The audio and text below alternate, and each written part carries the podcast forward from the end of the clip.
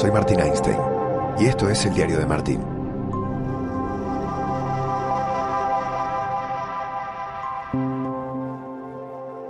¿Cómo estás? Domingo en Madrid, lluvioso. Quería hablarte porque me sale publicar este podcast hoy. Hoy sucedió algo que nos activó a los periodistas a charlar sobre nuestra profesión, sobre la forma de acercarnos a la noticia, sobre el tratamiento de la información, a partir de una primicia que sacó el periódico generalista en España, El Mundo, sobre cuánto cobra, cuál fue la cifra del último contrato que firmó Lionel Messi. De eso te voy a hablar de lo que me pareció a mí, de cómo se presentó la noticia, de qué manera se trató, de qué forma se llevó el periódico, porque está levantando mucho revuelo. Mucho. Lo comentamos en el diario de Martín del día de hoy. Como un buen vecino, State Farm está ahí. Arrancamos este diario de Martín Dominical.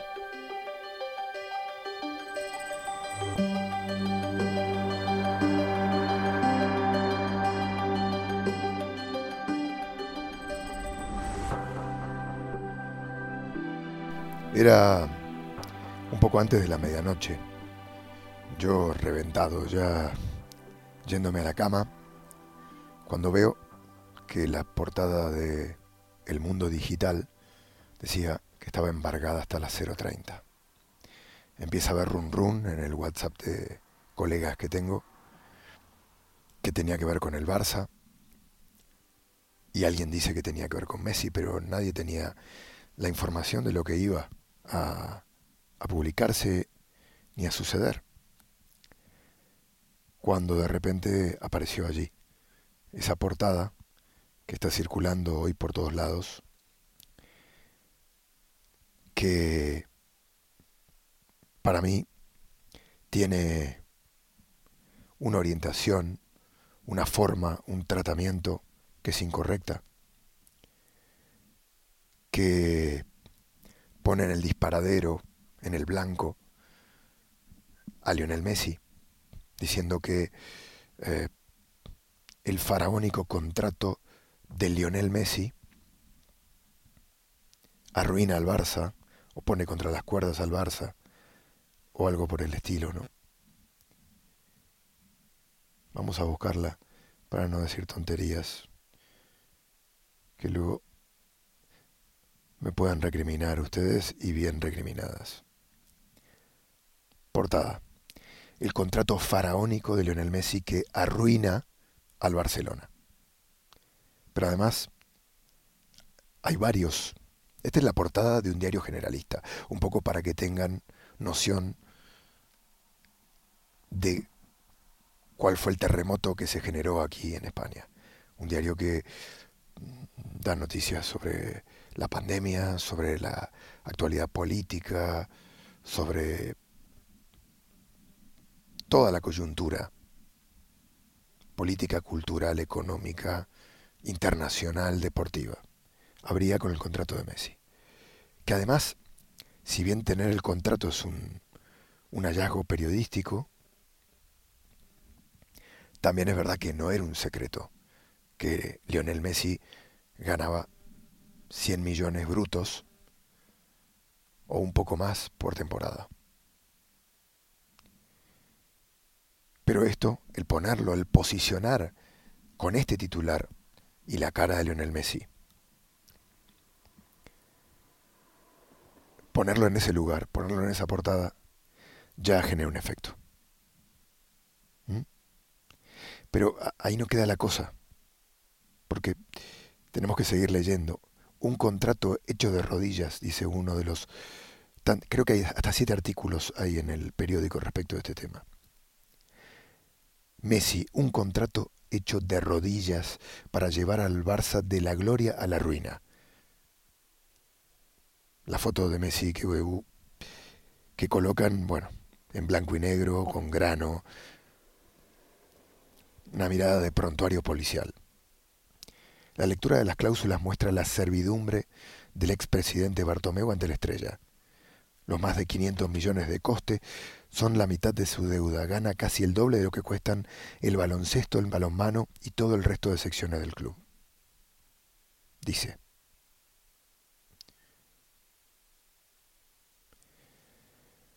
en fin, eh, faltan cosas, ¿no?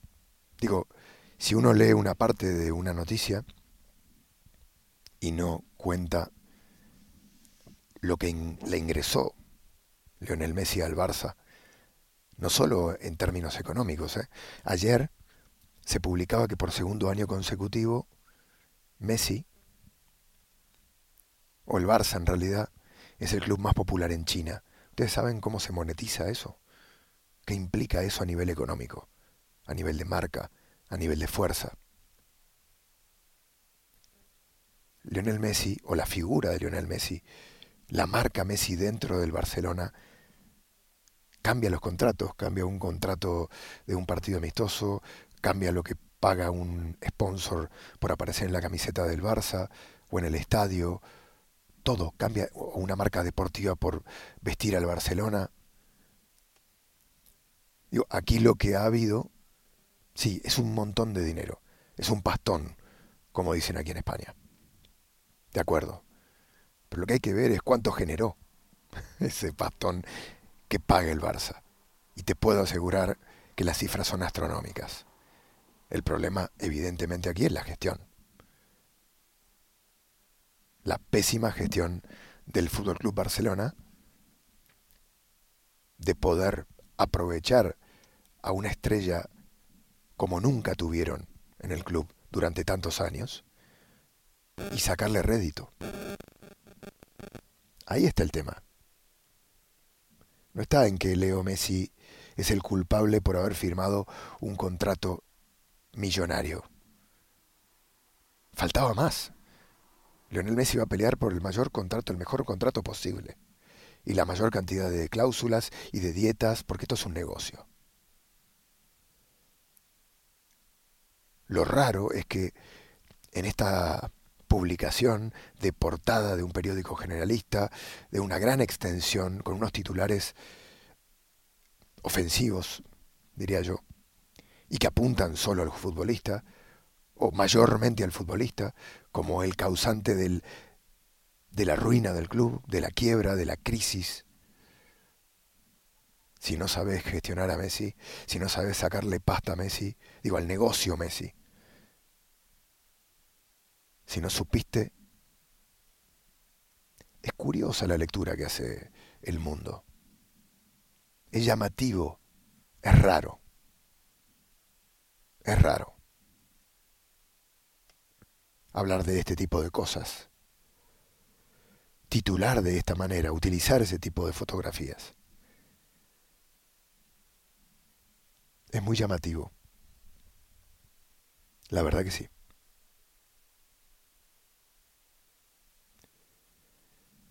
Messi le ha dado mucho más de lo que ha quitado al Barcelona. Y esto no te lo digo desde el corazón, desde la pasión. No. Te lo digo desde desde el saber desde el saber que Messi es una máquina de hacer dinero. Fue una máquina de hacer dinero y lo sigue siendo. Y no debemos olvidarnos del detalle de que Leo Messi quiso irse del club y no le dejaron. Por lo cual el Barça se hubiera ahorrado el último año de contrato. Yo no soy el defensor de Messi. Dista mucho esa postura, ¿no? Primero no tengo bufanda puesta ni con Messi ni con nadie. Nunca la he tenido. ¿Que admiro a Messi como futbolista? Sí. Que hay cosas de su entorno, de su funcionamiento, que no me gustan y que he sufrido también. Pero ¿qué más da cuando yo me enfrento a una noticia o reacciono sobre ella? Lo hago sin mirar hacia atrás y sin utilizarla para saldar una cuenta pendiente.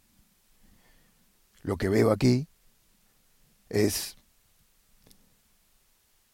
una clara construcción de un enemigo. Digo, si había, si faltaba algo en esta etapa tan difícil para Lionel Messi en su relación con el Barcelona, con los aficionados, después del burofax y después de todo lo que sucedió y que ya conocemos y ya comentamos en este podcast,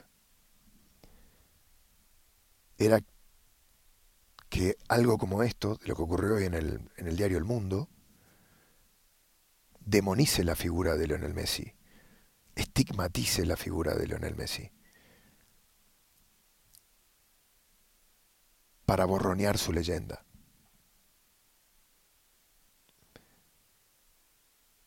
Para... No me gusta la palabra ningunear, no es correcta. Para ensuciar, Messi le ha dado mucho más al Barça. Y esto te lo puede decir cualquier tipo que tenga los números en la mano. Ha llevado al club a otra dimensión. Lo decía Francisco Cabezas en su columna, periodista al que admiro, quiero y leo con devoción que trabaja en la sección de deportes del diario El Mundo. Leo ha ganado el 80% de las Champions de la historia del club y el 40% de las ligas. Leo ha sido el y es el futbolista más importante de la historia del Barcelona. Y si alguien le firmó ese contrato es porque dos partes se pusieron de acuerdo que lo hayan hecho bien o mal. Y luego otra cosa que me parece que debería cambiar. El Barça es un club en donde los socios son sus dueños, ¿no? Igual que el Madrid, igual que el Atlético Club de Bilbao. No debería ser secreto cuánto cobran los futbolistas. Creo yo. Es una opinión. Pero me parece que si el club es la transparencia de un club del que los socios son sus, sus dueños, sus patrones, debería ser una de las marcas de la casa. Del Barça, del Madrid y del Athletic, de los tres, que no son sociedades anónimas ni sociedades deportivas, son clubes que pertenecen a sus socios. Acá estaba tratando de, de abrir otro artículo también. Vamos a intentar activar los datos. Lo que pasa es que cuando activo los datos eh, puede entrar un mensaje y entrar un poco de interferencia en el micrófono. Pero quería Jorge Bustos, que escribe una columna de opinión en el mundo, dice en Twitter que después de firmar semejante contrato, el contratado se permitiera ir filtrando su malestar incurable figura ya en los anales del divismo bochornoso. Parecía un Mena desamparado en la entrevista con Évole.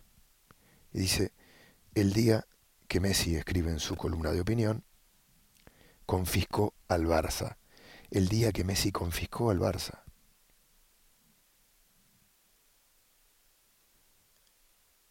Bueno. Eh, ¿Qué quieres que te diga? Nada, quería, me parecía que estaba bueno que hablar de esto y, y poder este, hablar de un tema de actualidad que está pegando aquí en, en España y que me parece mm, de, de mucha injusticia. El tratamiento, la forma, Aquí está, el día que Messi confiscó al Barça. Dice, mientras Cataluña se quebraba en las calles con sus empresas en fuga, el Barça se entrampaba en un despacho hasta extremos confiscatorios. Su estrella, convertida en agujero negro, vampirizaba entero al club, bajo la promesa salvífica de sus goles. Bendito parásito, responderá la afición. Que le paguen lo que pida, rogará el culé memorioso. Estoy grabando un podcast, ahí me mira mi hermano, sale toda la familia, luego seguiremos Ah, luego me encuentro con mi hermano. Yo estoy en el coche, en la puerta de mi casa. abro un paréntesis. Eh, porque están mis hijas dentro de la casa y es imposible que podamos este, hablar sin ser interrumpidos o, yo contarte algo en este podcast. Bueno, nada, este, eh, es fantástico el... Bueno, hay otro, otro momento muy interesante que dice que después de firmar semejante contrato, alguna de cuyas cláusulas sonroja como una actualización del esclavismo, donde el esclavo es el contratante, no se confundan, el contratado se permitiera ir filtrando su malestar incurable y su orfandad sentimental, que ya figura en los anales del divismo bochornoso. Pues nada, eh, es curioso este, cómo, cómo ha tratado este hallazgo periodístico, que está bien, es interesante, de hacer un disclosure, de demostrar el contrato de Lionel Messi. Y ahora va mi opinión. Y mi opinión tiene que ver con, con lo que te comentaba en un comienzo. Con que hay que mirar todo el, cuadro, ¿no? ¿Qué le ha dado Lionel Messi al Barça? Le ha dado notoriedad, le ha dado globalidad, le ha dado marca, le ha dado éxitos deportivos, le ha dado la liga muchísimo volumen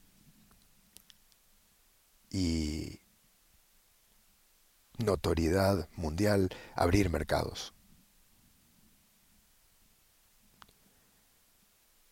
Y me parece que este tipo de titulares, de portada, de tratamiento informativo,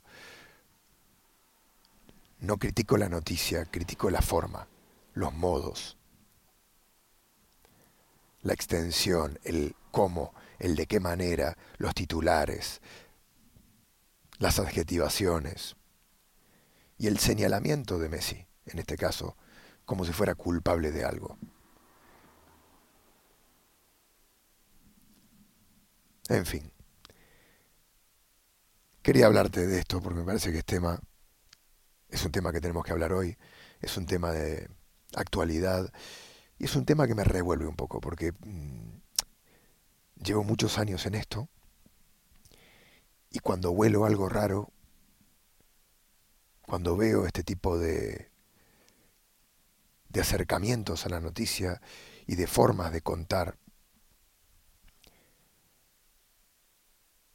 creo que le hacemos daño a nuestra profesión. Nos hacemos daño, se hace daño al colectivo, ¿no? Y no me gusta. Luego me dirán, como me ha dicho en, Twitter el director de deportes del diario El Mundo, que de tratamientos, como que no se salva a nadie, ¿no? Que tratamientos, este, que todos cometemos este tipo de pecado, ¿no? Bueno, es un tema de empresa, supongo. Yo intento no entrar en este tipo de situaciones. Trato de ser justo.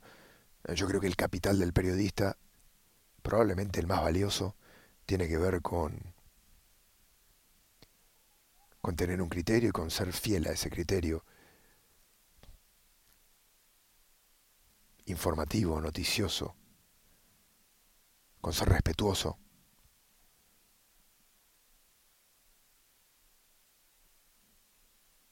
y con entender que hay una responsabilidad cada vez que nosotros hablamos, decimos algo en cámara, escribimos algo, que tenemos que tener estos elementos siempre en cuenta. La justicia, la fidelidad, fidelidad digo, de ser fieles a lo, a lo que entendemos está pasando, ¿no? Que no haya intencionalidades, que, que no hable el corazón sino la cabeza. Porque de última no somos ni paladines de la justicia, ni perfectos y siempre nos podemos equivocar y siempre nos podemos calentar y decir algo de lo cual luego nos arrepintamos, pero lo que sí deberíamos tener siempre es este sentido de la de ser justos con nosotros y con los demás. Hasta aquí el diario de Martín, de este domingo lluvioso en Madrid, en el que me he atrincherado en mi coche, en la calle, ha pasado mi hermano. Ha sido un poco accidentado este podcast, pero nada, espero que te haya gustado. ¿Vale? Nos escuchamos pronto. Un abrazo. Este fue el diario de Martín.